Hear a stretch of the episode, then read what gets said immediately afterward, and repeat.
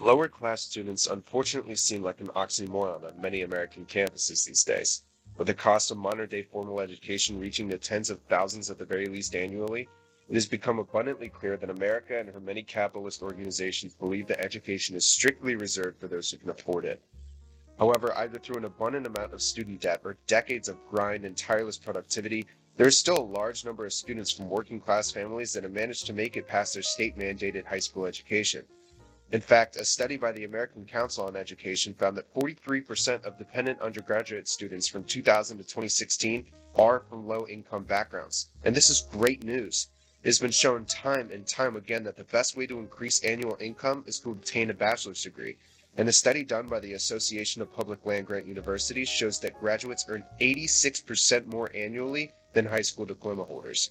That is an insane profit margin that clearly shows that higher education is an amazing way to escape the perpetual loop of poverty. However, being able to graduate comes with a plethora of challenges that don't just come down to academic and financial prowess. Along with being able to give students a higher education, university also offers the chance to reinvent yourself and find where you belong.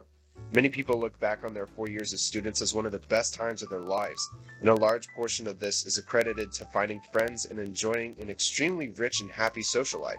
For many people, Greek life is the gateway to this lifestyle. Nationally, around 750,000 students are currently members of fraternities or sororities, and over 9 million Americans are Greek alumni. However, for many students from lower income backgrounds, participation in Greek life can seem nearly impossible from a financial standpoint. These expenses are also paired with a sense of elitism that seems to be constantly perpetuated in the Greek life scene across the country that seems to be impenetrable to students from low income families. And there's no question why this sentiment exists. According to Fraternity Advisor, 85% of Fortune 500 executives, 76% of all congressmen, 40 out of 47 Supreme Court justices since 1910, and all but two presidents are from fraternities.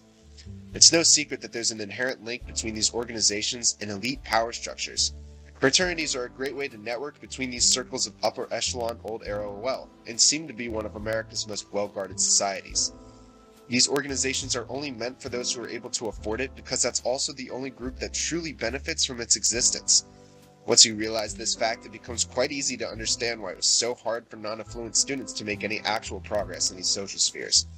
Why would they want to dirty their spaces and ruin their alumni records for someone from a lower class?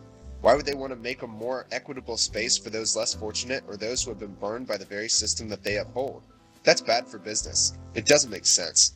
At the very core of its own existence, Greek life is a place designed to be hostile, nearly inhospitable for those who are for those who it is not designed for.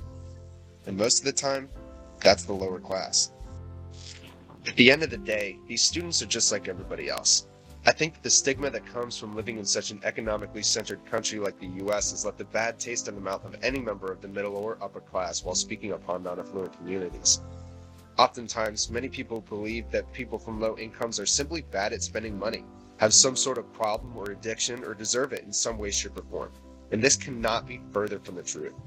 In fact, many people in America suffer from the symptoms of poverty without ever showing it on the outside.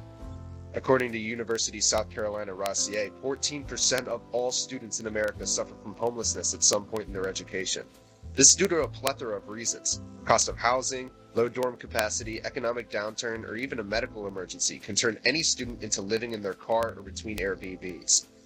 The reality is that these students are here for the same reasons that everybody else is to achieve an education. Regardless of their previous or current situation, that is the reality of their current existence. They should be given the same chances as everybody else, regardless of this fact.